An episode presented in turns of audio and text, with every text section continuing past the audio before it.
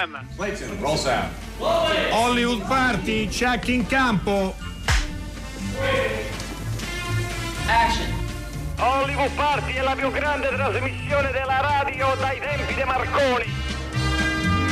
Buonasera, benvenuti a un'altra puntata di Hollywood Party con cui si chiude questa scoppiettante settimana condotta da Alessandro Boschi ed Alberto Crespi. Ma noi ci si ritrova poi per due settimane, tenti Eh, dimenticare. Ci, si- ci eh? si ritrova in Eh, terra di Franza, tra Francia e Spagna, basta che se magna. Esatto. E Fisio Mulas, come sta? Dottori, buonasera. Come sto? Beni quando, quando vengo Quando qui vede noi, benissimo, eh. proprio. È che con la cuffia sento poco, però va Eh, va bene, No, va bene, no, anzi, ma, eh, meno sente meglio è. Ma infatti, ma infa- soprattutto meno mi sento e meglio stanno gli ascoltatori. no, quello gli, No, gli no, ascoltatori no, no, no, no, ma no. Eh, No, ma vi siete sicuri?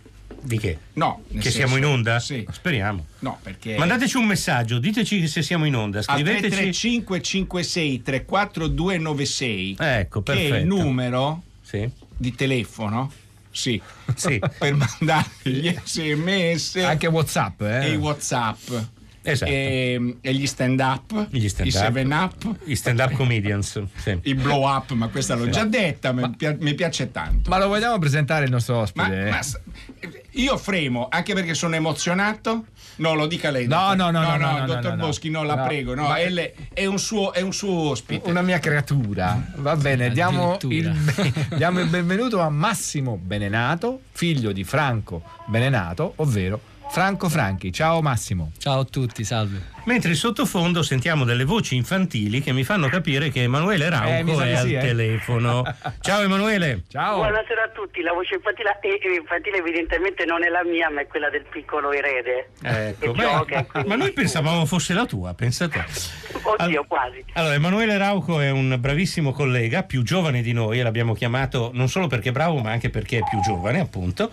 Eh, lavora tra l'altro come nel comitato di selezione della mostra di Venezia, è un piacere averlo al telefono, perché vogliamo farci spiegare qualche cosa sul fenomeno Avengers Endgame.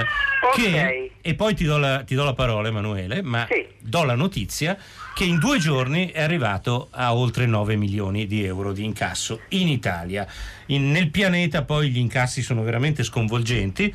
Il film è in lizza, credo, per diventare uno degli incassi più, eh, più grossi di tutti i tempi. Non so se sia in pericolo il primato di Avatar, lo vedremo nelle prossime settimane. Siccome noi non sappiamo nulla di supereroi, vero Eh, Alessandro? pochissimo, pochissimo, caro Emanuele. Quindi vedi tu di E siccome darci invece ho letto su. Facebook che tu addirittura ti sei commosso nel vedere questo film, è vero? Addirittura. Ah sì, cioè, almeno una scena mi ha fatto piangere, mentre piangevo io li, male- li maledicevo perché poi, come dire, da critico e anche da quasi quarantenne uno cerca di fare il cinico no? quando ci sono questi fenomeni pop, poi alla prova dei fatti non, non ci si riesce. Ci, ci ci commuovono i film e a volte anche le partite di pallone, per le quali magari avrei pure pianto, va bene? Quelli ma- ci commuovono anche, anche più del dovuto. anche per altri motivi. Senti Emanuele, ovviamente senza spoilerare nulla, perché c'è questa febbre um, nei social, eh, guai a dire co- com'è e soprattutto cos'è questo film e questo fenomeno. Allora, partiamo da cos'è. Tra l'altro io non sono per nulla un fan, dire, del fenomeno in sé, nel senso non leggo i fumetti, non sono un, un nerd da quel punto di vista, però ho cominciato nel 2008 a vedere il primo film di questo filone, cioè Iron Man, e, e li ho guardati tutti, eh, alcuni mi sono piaciuti di più, alcuni Sono di meno. e quindi- 22 eh, dal 2008 Sono- ad esatto. oggi, sì. Sono 22 per le tre fasi di quello che è chiamato il- l'universo cinematico della Marvel. E a luglio finirà la terza fase con il, il prossimo Spider-Man. E cos'è? È la chiusura di questo cerchio, cioè un cerchio che è cominciato appunto con il primo supereroe contemporaneo, chiamiamolo così, ovvero Iron Man. Tassello dopo tassello hanno creato tutto una- un universo fatto di altri supereroi, di super cattivi e questo Avengers Endgame chiude il cerchio. Chiude il cerchio perché racchiude tutte queste linee narrative, le porta a conclusione, fa anche un po' la summa, cioè riflette su cosa è stato in questi 11 anni e 22 film questo fenomeno, eh, potrei dire epocale, senza alcun giudizio, cioè senza alcun giudizio, ma proprio perché segna quest'epoca e, e allo stesso tempo rilancia per i film futuri, sono già in preparazione almeno sei film per il futuro e quindi li lancia con i nuovi supereroi che prenderanno il posto dei vecchi, non dico quali perché altrimenti qui mi picchiano. e, e, quindi questo è quello che cos'è, cioè è una pietra tombale e allo stesso tempo un atto di rinascita. Come dal mio punto di vista e da, dire, dal punto di vista di chi ama un certo tipo di film pop, di eh, grossi giocattoli spettacolari, è un film secondo me estremamente riuscito. Perché questo lavoro di chiusura del cerchio e di rilancio secondo me riesce molto bene, perché riesce a eh, dare il giusto spazio a, non solo a tutti i personaggi, ehm, ma anche a tutti gli elementi che hanno fatto la fortuna di questo filone. Ovviamente l'azione e il grande spettacolo del, del, del digitale, della computer grafica, ma anche eh, l'umorismo, ma anche eh, addirittura l'introspezione psicologica, l'emozione, la commozione e tu, tutti questi elementi vengono assemblati ehm, perché lo si fa mescolando in un certo senso la meccanica, cioè il fatto che questi film siano delle macchine di precisione pensate per piacere al maggior numero di persone possibile, però anche per il fatto che magari scavando sotto chili di eh, computer grafica c'è un cuore umano che pulsa in un certo senso. E, ed è anche interessante vedere come c'è un'estrema complessità narrativa non dico per quale motivo, ma ci sono in ballo appunto degli andivivieni particolari. Eh, ci sono dei viaggi nel tempo, credo che questo si possa sì. dire sì. Senza, uh, senza, rovinare sì, nulla. Sì, ci sono dei viaggi nel tempo. Anche il modo in cui vengono usati è particolarmente complesso perché va a toccare sequenze dei film precedenti e quindi c'è anche un lavoro di riscrittura di un immaginario ancora fresco in un certo senso e, mm, e, e però tutto questo, dire, tutto questo meccanismo arriva al pubblico in maniera quasi naturale. Io l'ho visto eh, pagando in sala, quindi non eh, la proiezione per la stampa, ed era bellissimo vedere 3-4 generazioni di spettatori, mm. cioè mm. dai bambini di 3 anni fino a vecchi di 60-70 anni. Eh, Vecchi lettori dei fumetti probabilmente. Esatto, sì, sì, sicuramente, okay. che hanno trovato una nuova spinta per riscoprire questi personaggi e non, non, c'è mai stato, nonostante le tre ore di durata e la complessità perso- di tanti personaggi, delle tante trame, hanno trovato un modo, un equilibrio pressoché perfetto per farla arrivare a tutti e per dare a ogni tipo di pubblico ciò che, voglia, ciò che vuole. Quindi eh, i ragazzi hanno un certo tipo di gratificazione, gli adulti un'altra, i maschi un certo tipo di gioia, le ragazze un'altra e in questo senso è una specie di manufatto, perché c'è un mm. lavoro di artigianato secondo me altissimo, però digitale, cioè fatto con gli elementi che meno ci fanno pensare all'artigiano, cioè il computer, la videoarte e cose di questo tipo. Senti Emanuele Rauco, hai la sensazione che sempre più si vada verso, quando ci sono queste saghe, verso la creazione proprio di mondi fatti di questi personaggi, anche con la fidelizzazione dei, degli attori ovviamente, dentro i quali si può, si può, spaziare e dentro i quali si può comunque creare questa aspettativa e questo attaccamento proprio alla storia, proprio in virtù di una realtà che è compiuta nel suo manifestarsi nel, dal punto di vista ovviamente cinematografico ma anche narrativo e quindi questo sia comunque un elemento che porta lo spettatore a, ad affezionarsi. È un, secondo me è un aspetto questo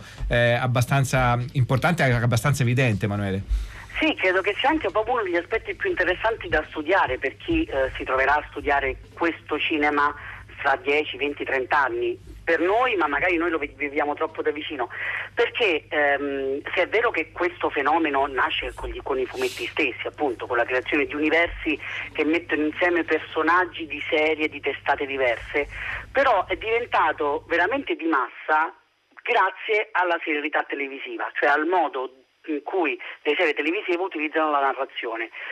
Il, l'universo Marvel, i film del, dei Marvel Studios hanno applicato questo tipo di meccanismo su scala da dire monumentale e allo stesso tempo eh, come dire, con un uso filmico di questo modo di narrazione.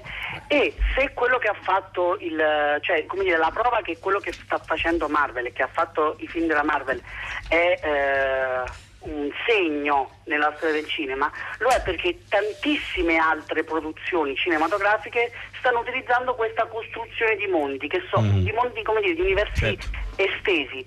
Penso non solo alla DC che è ovvia concorrente, quindi eh, il tentativo Eh, di ma fare anche- un universo con la, la- la Justice League, con Batman e Superman, Ma anche la saga di anche- Star Wars. eh, Così. Esatto, Sì, sì, sì. quindi Ma con tante, serie tv, eh, Certo. fumetti, ma anche penso um, come dire, ad un livello produttivo più basso. Protestano in casa. Comunque c'è comunque una deriva che è sempre seriale, quindi Sì, anche in sì. questo Sì, caso. Penso ai film horror che partono da The Conjuring, dai film di The Conjuring, e quindi eh, bambole eh, spiritate, eh, possessioni, e che però anche quando non ci sono i protagonisti di The Conjuring hanno creato un universo che poi va, eh, come dire, pieno di tangenziali. The Nun con una suora che comunque ha Certo. un rimando a quel luogo.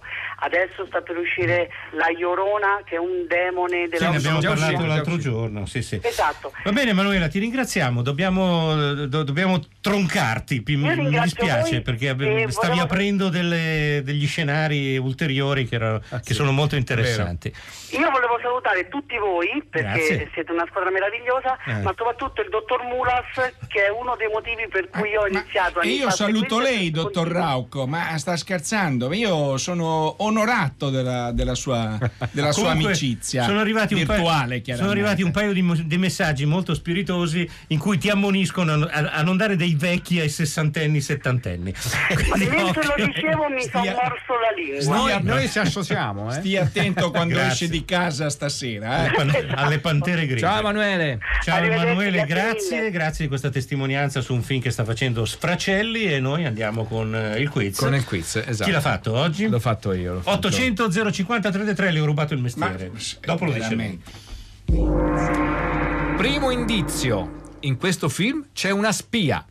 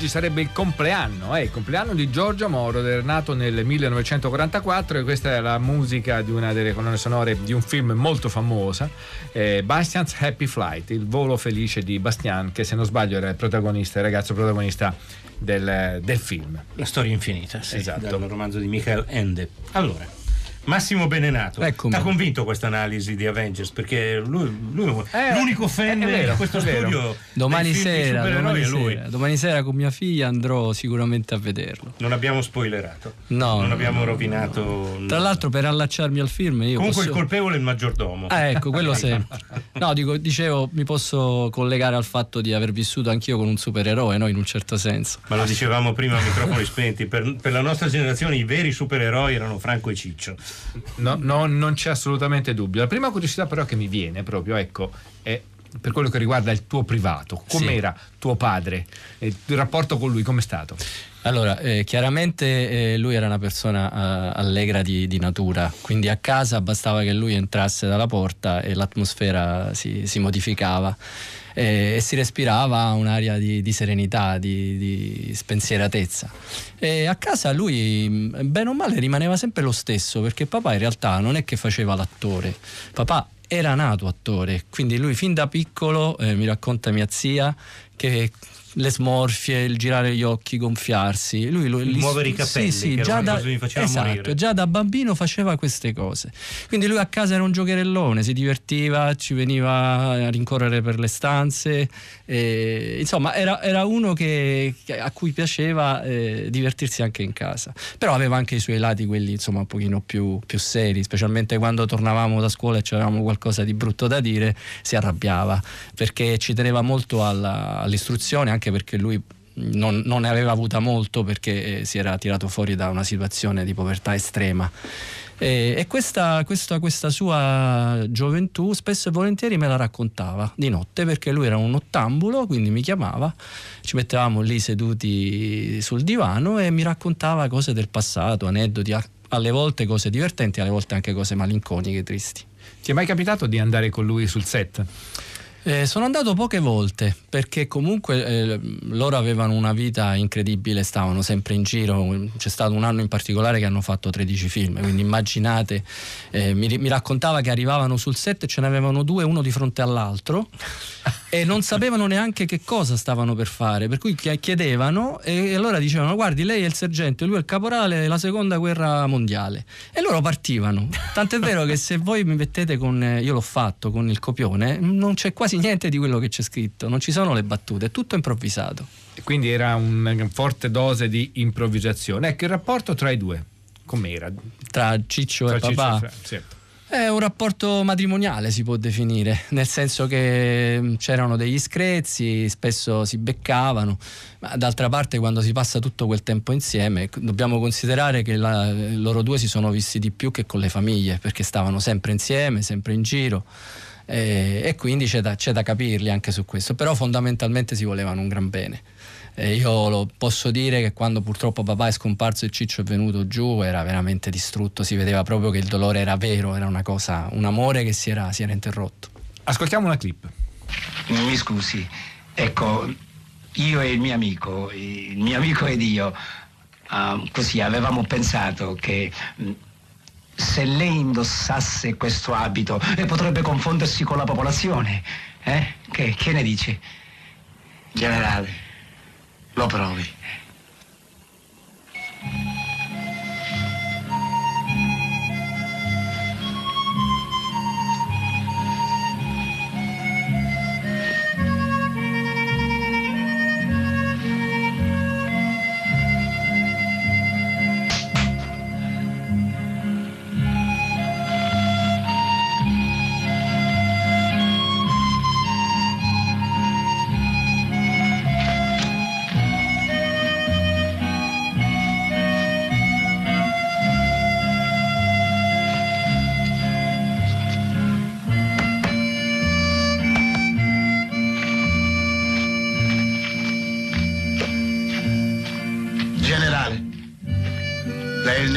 Simpatico che noi abbiamo conosciuto. Grazie.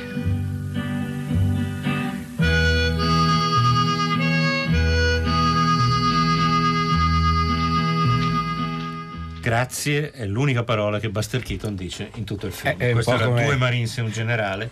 Come Viale del Tramonto che dice soltanto passo. Passo. questo...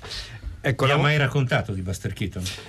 Papà aveva una, una, sorta di venerazione per alcuni personaggi, tra cui c'era anche Buster Keaton, c'era Jerry Lewis, c'era lo stesso Totò. Eh, era uno che riconosceva l'arte anche negli altri e, e, se ne compiaceva, insomma, non era uno che se la tirava, papà è uno che è sempre rimasto con i piedi per terra, in qualunque situazione, contesto si trovasse, si trovava benissimo. Ecco, la, la, la possibilità di, di, crescere comunque, di avere un'infanzia con un grande attore, dal punto di vista di un figlio, in che cosa si differenzia con la, l'infanzia di un bambino normale, diciamo? Eh, normale, diciamo, ritornando al discorso di prima, il fatto di, eh, io mi ricordo da piccolino che lo vedevo in televisione e poi lo vedevo a casa e quindi non capivo, dico ma come fa a entrare dentro quel, quella scatola? era una cosa strana. E no, addirittura alcune volte lo vedevo contemporaneamente, quindi era ancora peggio. Ecco perché dicevo prima, parlavo del supereroe. Eh, però diciamo lui quello che mi ha trasmesso di più di tutto è stata la, la creatività. Non, mio papà non era soltanto un, uno che recitava, papà suonava qualunque tipo di strumento. Io gli ho visto suonare la tromba, la chitarra, eh, la batteria, il basso, addirittura le foglie. Riusciva a suonare le foglie, a farci anche un pezzo bellissimo eh, proprio della Rai che, che, ogni tanto lo fanno vedere ed è veramente sì. fantastico. E poi dipingeva, dipingeva con le mani. Lui da giovane aveva fatto il Madonnaro davanti alle chiese, lui dipingeva le Madonne, si prendeva i soldini che poi portava a casa, perché era una famiglia molto numerosa, tra l'altro qui c'è la leggenda che fossero chi dice 18, chi 14, io una volta glielo chiesi, lui mi disse non lo so esattamente quanti eravamo, dice eravamo talmente poveri e tanti che non si capiva, e lui già a nove anni uscì fuori di casa, questi molti non lo sanno, è dovuto andare via di casa, sì sì, e, e si esibiva nelle piazze, faceva il saltimbanco, eh, aveva la sua sedia, faceva le smorfie e poi piano piano insomma la carriera da lì, dalla strada sapete tutti che poi incontrò in Grassia e da lì insomma sono poi esplosi come coppia. Ecco, ma lui a chi doveva, oltre all'incontro in Grassia, a chi deve proprio? C'è stata una figura importante per lui che era ehm, un signore che praticamente or- organizzava la posteggia, la famosa posteggia napoletana, si chiamava Salvatore Polara ed è lui che lo prese sotto la sua ala e gli faceva fare questi spettacoli per strada perché aveva capito che comunque era uno che aveva una grande energia da donare e poi già faceva a suo tempo tutte quelle smorfie, quelle imitazioni di, come dicevo prima, Jerry Lewis, Adolf Hitler, Mussolini, eh, faceva il gorilla, faceva il coccodrillo e lo stesso in Grassia dice io non, non capivo che, che, animale avessi davanti, cioè perché si, si, si, si, trasformava e la gente impazziva. Senti, il, il, primo film lo fanno con Steno, se non ricordo male. Il primo film è... piccolissima ruolo e lì li vede Domenico Modugno. No, il primo sembra. credo che sia appuntamento a rischio di Mario Mattioli. Sì, Mattoli, scusa, eh, giusto, Mattoli. appuntamento a rischio. Esatto. E lì li vede Modugno che li vuole in Rinaldo in campo. Esatto, il Modugno l'aveva visto nell'ava spettacolo, se ne era innamorato, aveva capito subito eh, chi, chi aveva tra le mani, gli, fece, gli mise sotto contratto. Mm. E, e, niente, poi da lì loro cominciarono. I briganti di Somari. Esatto, esatto, esatto, il Rinaldo in campo. Stanno arrivando molti messaggi, siamo tutti orgogliosamente figli di Franco e Ciccio. Ciao Chris, con Franco Bello, e Ciccio. Bellissimo. Mi piace ricordare il film Un mostro e mezzo di Steno, che in origine era stato pensato per l'inedita coppia eh, Totò e Boris Karloff. Boris Karloff, pensa un po', quindi c'è una sorta di richiamo anche al cinema classico. Ti è mai capitato di vedere dei film suoi insieme a Ciccio, insieme a tuo padre? Insieme a Ciccio no, insieme a papà sì, parecchie volte. Devo dire che anche lui l'idea, a certe volte mi guardava e diceva certo che sono proprio scemo. Dice proprio mi, mi, mi, divento una cosa impossibile. Lui stesso si, non, non, si, non, si, capacitava, no? Dice ma come ho fatto a fare questa cosa? Tu non hai avuto l'esperienza del, che racconta sempre il figlio di Ciccio. Quale, quale dici? Quando lui stava preparando l'esorciccio, sì. chiese di vedere l'esorcista e credendo fosse un film così ci portò il figlio ragazzino che uscì terrorizzato perché eh, non la sapevo perché questa. l'esorcista faceva una paura eh certo tremenda. io mi ricordo mia sorella che me la ritrovavo vicino al letto di notte che l'aveva visto e gli dicevo scusa ma che fai qua? Mi fai, mi fai morire di paura. Dice no dice non riesco a dormire. Dico, ho ah, capito. Quindi... adesso ascoltiamo un'altra clip che ci porta in un altro versante della, del cinema di tuo padre. È vero che l'ho visto in sogno? Ha ricettato Tomassici. In sogno sì e come risti in sogno? Mio padre. E ti risti come la vita a fabbricare? Mamma locco. Perché? Sai chi era mio padre? Il diavolo che te mangia. Allora siete figlio del diavolo? Sì. E questo che ho dentro la bisaccia è la pesce che attaccherà tutte quante quelle che vogliono sconciare le brocche con queste montaggi. È nera la pesce.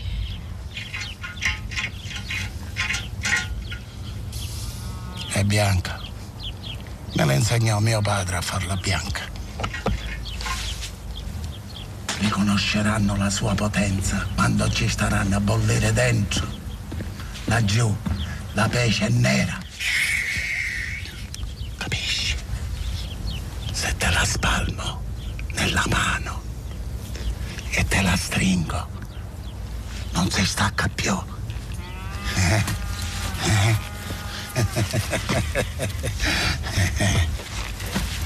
ah. Lavora. Secondo indizio del quiz 800 050 333. Allora, il secondo indizio del film è questo, è bizzarro. In questo film ci sono delle cravatte pazzesche. Abbiamo ascoltato Caos. La Giara, l'episodio di Caos dei fratelli italiani, tanto per ricordare che eh, tuo padre e Ciccio sono stati diretti da registi del calibro dei Taviani, Pasolini, Comencini. Sì, sì, Insomma, ma tra l'altro questo è... Non è stato tutto cinema di serie Credo eh? sia il, l'unico film in cui quando lui entra in scena io mi emoziono, perché era lui. Cioè non stava facendo una caricatura, era proprio lui, certo. la sua voce, il suo modo di camminare, il, il, i suoi tratti somatici erano quelli, non fa smorfi papà, è abbastanza contenuto su questo film. Sì. Però c'è un aneddoto che molti non sanno, forse neanche voi, che nella scena dove lui lo girano con la giara perché c'è il mhm. canto alla luna, e lui vuole vedere la luna, nel modo di girarlo lo fanno scivolare e lui sbatte all'interno della giara e si sente, anche se piano, nella, nella frase del film, dice minchia ragazzi, ma che state commenando? Andatevelo a vedere, che è bellissimo. I fratelli italiani chiaramente lo lasciarono perché più siciliano di così non si poteva, insomma. Mm, non c'è dubbio, non c'è dubbio. Senti, ma... Mm lontano dal set un po' abbiamo parlato come, sì. era, come, era, Franco Franchi ma io ho avuto l'impressione che fosse una persona di grande energia una persona che non si fermava mai ma avesse però anche dei lati non dico scuri però fosse, avesse una parte introspettiva sicuramente aveva la sua parte introspettiva ehm, che esprimeva specialmente nelle canzoni lui ha scritto tantissime canzoni anche in dialetto eh, molto tristi, molto drammatiche. Ce n'è una eh, che a me piace in modo particolare, una specie di, di cantilena che si intitola Chianciu Signori, che è una di quelle meno conosciute. Eh, usa frasi forti tipo il Signore piange con gli occhi pieni di sangue e sperando che un giorno l'amore nel mondo trionferà. Cioè, erano frasi di que- ma, ma, dette in siciliano sono ancora più, più gravi, più, più, intense. E lui, quasi tutte le sue canzoni sono così. Poi chiaramente ci sono anche quelle allegre. Però era il suo lato, diciamo, anche scriveva molte poesie, ha scritto molte poesie che ancora non, non, non, non abbiamo voluto tirare fuori, ce le siamo tenute per noi. Però ci sono, ci sono degli scritti suoi interessanti di cose molto più, più serie. Siccome il DNA non è acqua, che cosa è rimasto a te, tuo fratello? Eh, tua sorella, mia sorella, sì. A me in particolare, come dicevo prima, mi ha trasmesso una creatività immensa. Io ho, per tanti anni ho studiato chitarra classica, ho, sono anche il pianoforte, mi sono dedicato per, per, molti anni alla pittura, alla scultura. Ho provato un po' tutte le varie forme d'arte perché era lui stesso che mi, mi faceva da esempio. Però quella ultimamente, diciamo negli ultimi, l'ultimo decennio, è la scrittura. A me piace moltissimo scrivere. Ho scritto un primo romanzo per ragazzi. Eh, qualche anno fa e il 23 marzo invece è uscito il mio secondo romanzo che si intitola Sotto le stelle di Roma. Eh beh, bocca al lupo. Eh, sì, speriamo che vada bene. Editore? Sembra di sì. L'editore Spazio Cultura Edizioni, siciliano, un editore siciliano, ci, ci tenevo. Tant'è vero che sono partito da Palermo il 23 marzo, siamo stati in quasi tutta la Sicilia e addirittura a Caltanissetta mi hanno accolto con la fanfara dei bersaglieri.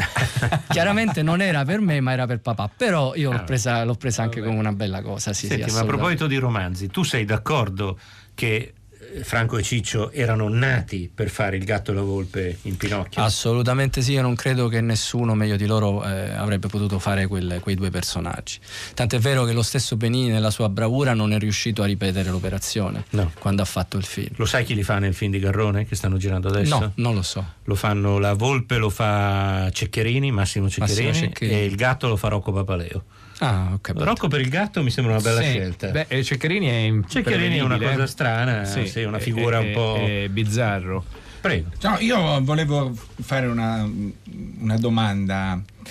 Eh, eh, volevo sapere se insieme a Giampiero Ingrassia avete intenzione di fare qualche cosa per eh, per ricordare questi due grandi artisti, questa non grande dovevano, coppia artistica. Non dovevano fare un museo a Palermo? Allora, noi siamo, eh, è stato deliberato già dalla giunta comunale, è stato anche assegnato Palazzo Tarallo, un, un antico palazzo di Palermo nel quartiere di, nel quartiere di Ballarò. Eh, abbiamo già parlato col sindaco, eh, è quasi tutto pronto. Diciamo che noi daremo tutto il materiale, vestiti di scena, la fisarmonica, tutti gli oggetti quelli diciamo personali, particolari, eh, i quadri che lui ha dipinto e, e chiaramente anche Giampiero farà, farà, la sua parte. Quindi io spero che entro la fine dell'anno parta questa, questa cosa. Beh, questo sarebbe una bella sì, cosa. Un bel riconoscimento. Mm, senti, ascoltiamo Pinocchio. Ascoltiamo, ascoltiamo Pinocchio. Che sì, eh, le avventure di Pinocchio è sono fondamentali. imprescindibili. Chi è? Non lo riconosci? È la causa di tutte le nostre disgrazie. Eh. Salute! Salute! Come va? Abbiamo un vestito nuovo? Dono dell'illustratissimo mangiafuoco. Eh? Lustratissimo. Illustrissimo. Eh, Gran signore! Un gran farabutto. Domani al mio babbo gli compro una casacca d'oro e d'argento con i bottoni brillanti. se non ci credete, venite a casa del mio babbo. Vedrete se non è vero. Ormai mio babbo è ricco, mica straccione come voi. Ah, offende pure, andiamo. Un momento! Ma lascialo andare. Si crede ricco perché ha un vestito di stracci, anziché di carta. Voglio vederci caro. Ah, aspetta, aspetta ragazzo, aspetta. Cosa vuoi? Senti un po'. La carità, un tozzo di pane. La carità. Se sei così ricco, perché non regali qualcosa pure a noi? Sì, sì, regala, regala, regala. Mi rincresce ma non posso. Illustratissimo mangiafuoco me l'ha dati per il mio babbo. Arrivederci e buona fortuna. Un momento, aspetta. Fermo. aspetta. Ti ha dato cosa? Cosa? Non ve lo dico. E io non ci credo. Io i ricchi li conosco da lontano un miglio. E poi sarebbe stato l'illustrissimo signor Mangiafuoco a fargli questo regalo. Ma chi lo racconta? Dove li tieni? Ve li faccio vedere. Come? Eh? Ma non qui, perché non mi fido. C'è la gente, ho paura che me li rubino. Giusto. Giusto. 800 050 333 scusi eh, dottor Crespi lei Bravissimo, toglie il pane dalla bocca non me l'ho fatto proprio, senza volerlo È un agguato, è un Eh, agguato. no, eh, anzi le scusi. chiedo pubblicamente scusa eh lo Allora- so ma io glielo concedo le scuse perché lei è una brava persona Ma devo leggere lei tutti. ma eh, li- tutte e quattro Tutte e quattro, allora, il allora. primo indizio in questo film c'è una spia il secondo indizio questo film è tratto da una storia vera il terzo indizio in questo film ci sono delle cravatte pazzesche, questo è bizzarro, l'ha detto anche il dottor Boschi.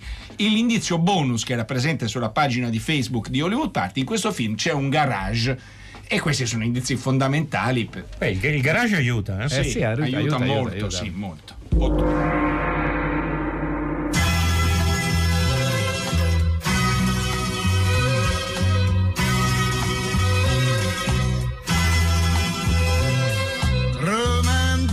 Sofferto, raffinato.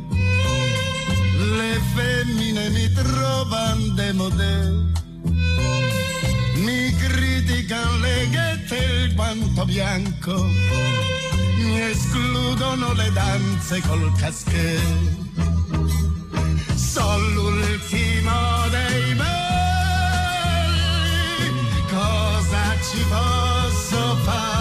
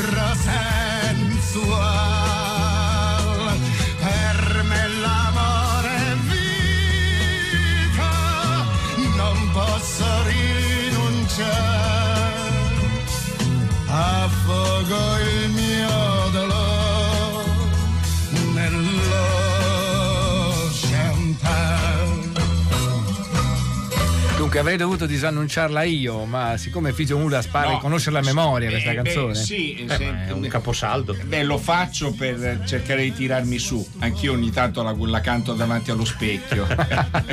È l'ultimo dei belli, Franco Franchi. Anche a lei le femmine la trovano demodè. No, purtroppo no, non, non- non mi trovano proprio. Non la trovano proprio.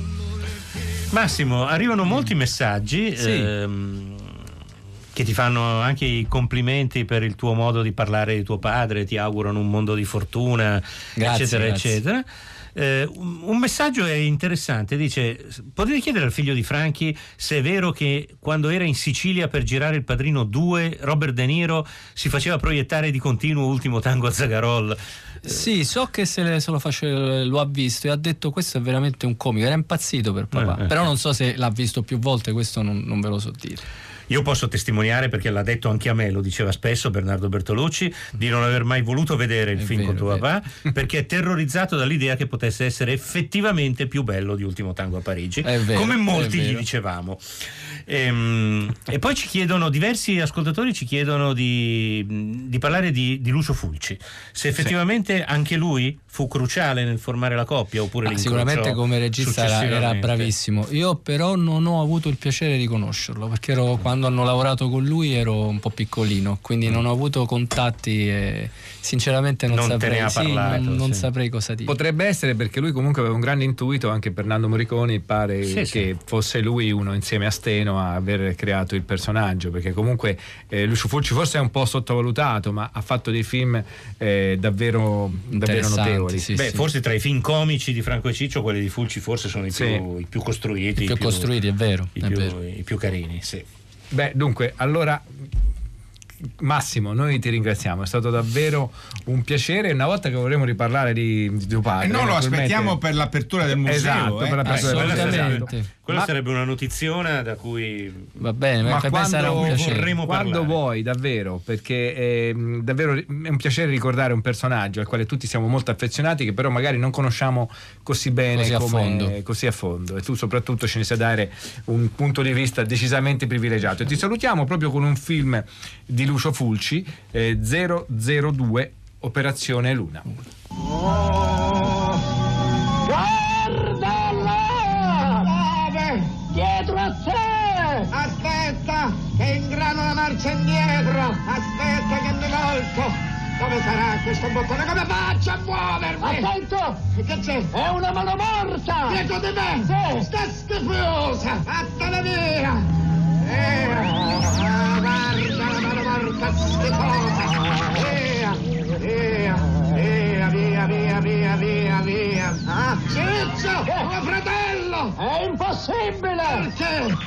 Non vedi che non hai i baffi? Ah, che brutto! Mamma mia! Eh, eh, io mi butto a sinistra! Non fare politica! Ah! Che c'è? Mi è entrato qualcosa nell'occhio! Aspetta che ti aiuto! Ah, mi fa impazzire questo dolore! Ah, ah, qui, qui nell'occhio, nell'occhio! Ah, ah, ah,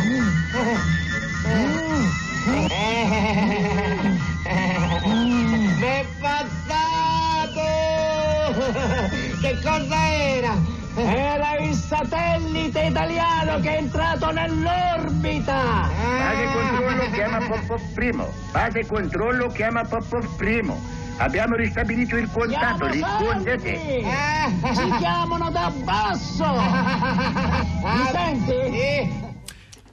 Non c'è dubbio che fosse uno dei film più strutturati dal punto di vista della sceneggiatura 002 eh, Operazione Luna c'è anche la scena in cui si intravede lo scheletro Vogliamo sentire se Andrea Lattanzio, l'autore di questo libro di cui fra poco parleremo, Le voci dei cartoni animati, doppiatori a cartunia, era un appassionato di Franco e Ciccio? Secondo me sì, perché da studioso del cinema. Dottor Lattanzio.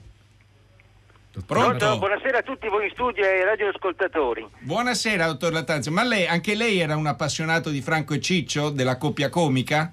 Eh beh sì, sono inimitabili e ha ragione perché eh, come Gatto e la Volpe nessuno li ha interpretati meglio di loro, veramente. Eh, allora, parli- abbiamo parlato della storia Quindi parliamo del spettacolo. Pinocchio di Walt Eh, Disney. No, No, e qui parliamo, parliamo dello- della storia dello spettacolo perché in questo libro, lo ripeto, le voci dei cartoni animati doppiatori a cartunia, c'è un elenco, c'è un incontro con tantissimi grandi attori del passato, ma anche del presente, che hanno fatto la storia del doppiaggio italiano e nel- in un ambito particolare, perché doppiare un cartone animato significava anche caratterizzare la propria voce in funzione del personaggio eh, disegnato. Eh sì, è proprio vero, perché eh, il doppiaggio, insomma, i doppiatori valorizzano moltissimo gli attori stranieri, perché degli attori stranieri apprezziamo l'espressività e la gestualità, su questo non c'è dubbio, però l'efficacia della recitazione è merito dei nostri interpreti che hanno dato veramente una marcia in più al gradimento e dimostrato veramente un gran talento. E non solo i film così, ma nei cartoni animati ne sono ancora eh, straordinari perché per esempio Gigi Proietti ha dovuto fare i salti mortali a rincorrere il genio della lampada per dire. Oppure Stefano Sibaldi un altro grande del doppiaggio era il- lo stregato di Alice e poi molti hanno avuto dei riconoscimenti ad esempio Carlo Romano la voce di comici, la Jerry Lewis, Bob Bob, Fernandella, uno dei grandi, ha avuto le lodi in persona da Walt Disney per il doppiaggio del grillo parlante e ha avuto una lettera di ringraziamento dalla Disney e alla famosa mitica CDC che era la compagnia di doppiatori cinematografici che ha doppiato tutti i film americani giunti nel, nell'immediato dopoguerra. Ecco, una cosa che si riallaccia anche con eh, il ritratto che abbiamo appena ascoltato dalla voce del figlio di Franco Franchi. C'è il fatto che eh, gran parte degli attori che sono elencati in questo libro prezioso eh, sono persone che hanno un eh, retroterra eh, di lavoro teatrale, cinematografico, Esatto. radiofonico impressionante. Impressionante, è vero, sì, una mole di, di interpretazioni, ma tanti, tanti veramente hanno fatto la storia dello spettacolo e io penso questo libro di, di essere riuscito insomma, a riportare alla ribalta tutti questi grandi, se no eh, andrebbero nel, nel nel dimenticatoio. Insomma. E poi da dire una cosa, che la voce, c'era Renato Izzo, il direttore di doppiaggio, sappiamo il papà delle, delle sorelle Izzo, che diceva che la voce è la colonna sonora della nostra vita. Eh, io credo che, ehm, per esempio, un altro- un'altra cosa che è molto, molto curiosa e anche, e anche interessante, per esempio, una grande, una grande doppiatrice come Lidia Simoneschi, nel momento in cui si ritirò dalla- dall'attività, eh, venne richiamata a gran voce da una valanga di lettere di persone che volevano che lei assolutamente eh, eh, ridoppiasse per, appunto per, per riconoscere quella voce in grandi dive di Hollywood che altrimenti nella loro voce in altre voci non venivano più apprezzate come erano apprezzate con la sua. È vero, sì. Eh, ma molti eh, sono stati pregati di ritornare a- al doppiaggio e molti hanno avuto dei, dei complimenti. Per esempio, adesso non è nei cartoni animati, ma per esempio ehm, c'era Giulio Panicali che era la voce dei romantici, Tyrone Power, eh, Robert Mitchum, uno Charles Boyer per esempio, riceveva migliaia di lettere di ammiratrici perché aveva una voce fascinosa, veramente incredibile, veramente. E, e bisogna dire anche questo, che molte volte eh, gli attori ormai si riconoscono per, per la voce, perché sentire un- una voce, eh, un attore con un'altra voce, già c'è qualcosa che non va. E noi siamo ormai affezionati alle, alle voci, forse la voce volto, diciamo. Per esempio sono avu- abbiamo avuto anche dei, dei cali di ascolto. Io mi ricordo per esempio quando uscì la famosa la serie Ispettore Derrick, c'era Host Tappert eh, eh, e Derrick e Bruno Alessandro era la sua voce. Improvvisamente non so come mai i dirigenti hanno voluto un'altra voce perché per risparmiare, adesso non si sa. Sicuramente fu- per quello, guarda, glielo dico io. Ah, beh, allora siamo d'accordo. Ci fu un calo di ascolti, il pubblico eh, non riconosceva più quella voce. Allora, a furor di popolo come la Lidia Simoneschi è stato richiamato per doppiare di nuovo il, il commissario. Allora, ricordo Andrea Lattanzio, le voci dei cartoni animati, doppiatori a cartunia, Felici Editore, 22 euro per chi lo volesse, è un libro molto prezioso per gli appassionati, ma anche per chi... Un- per chi Un'ultima cosetta, Prego, posso? prego. Ecco, sì, io nel mio libro c'è anche un aggiornamento dedicato ai festi del doppiaggio. E ai Tra premi, questi è vero. festi del doppiaggio delle voci nell'ombra. Io devo salutare Tiziano Vorino, che è la direttrice, eh, de- del festival che ehm, quest'anno a ottobre correrà il ventennale del Festival del Doppiaggio. Ma ne parlerà Hollywood Party sicuramente. A- Grazie, a- Grazie, grazie, grazie Andrea. Grazie Andrea, ne parleremo. Grazie. Allora, hanno indovinato questo quiz?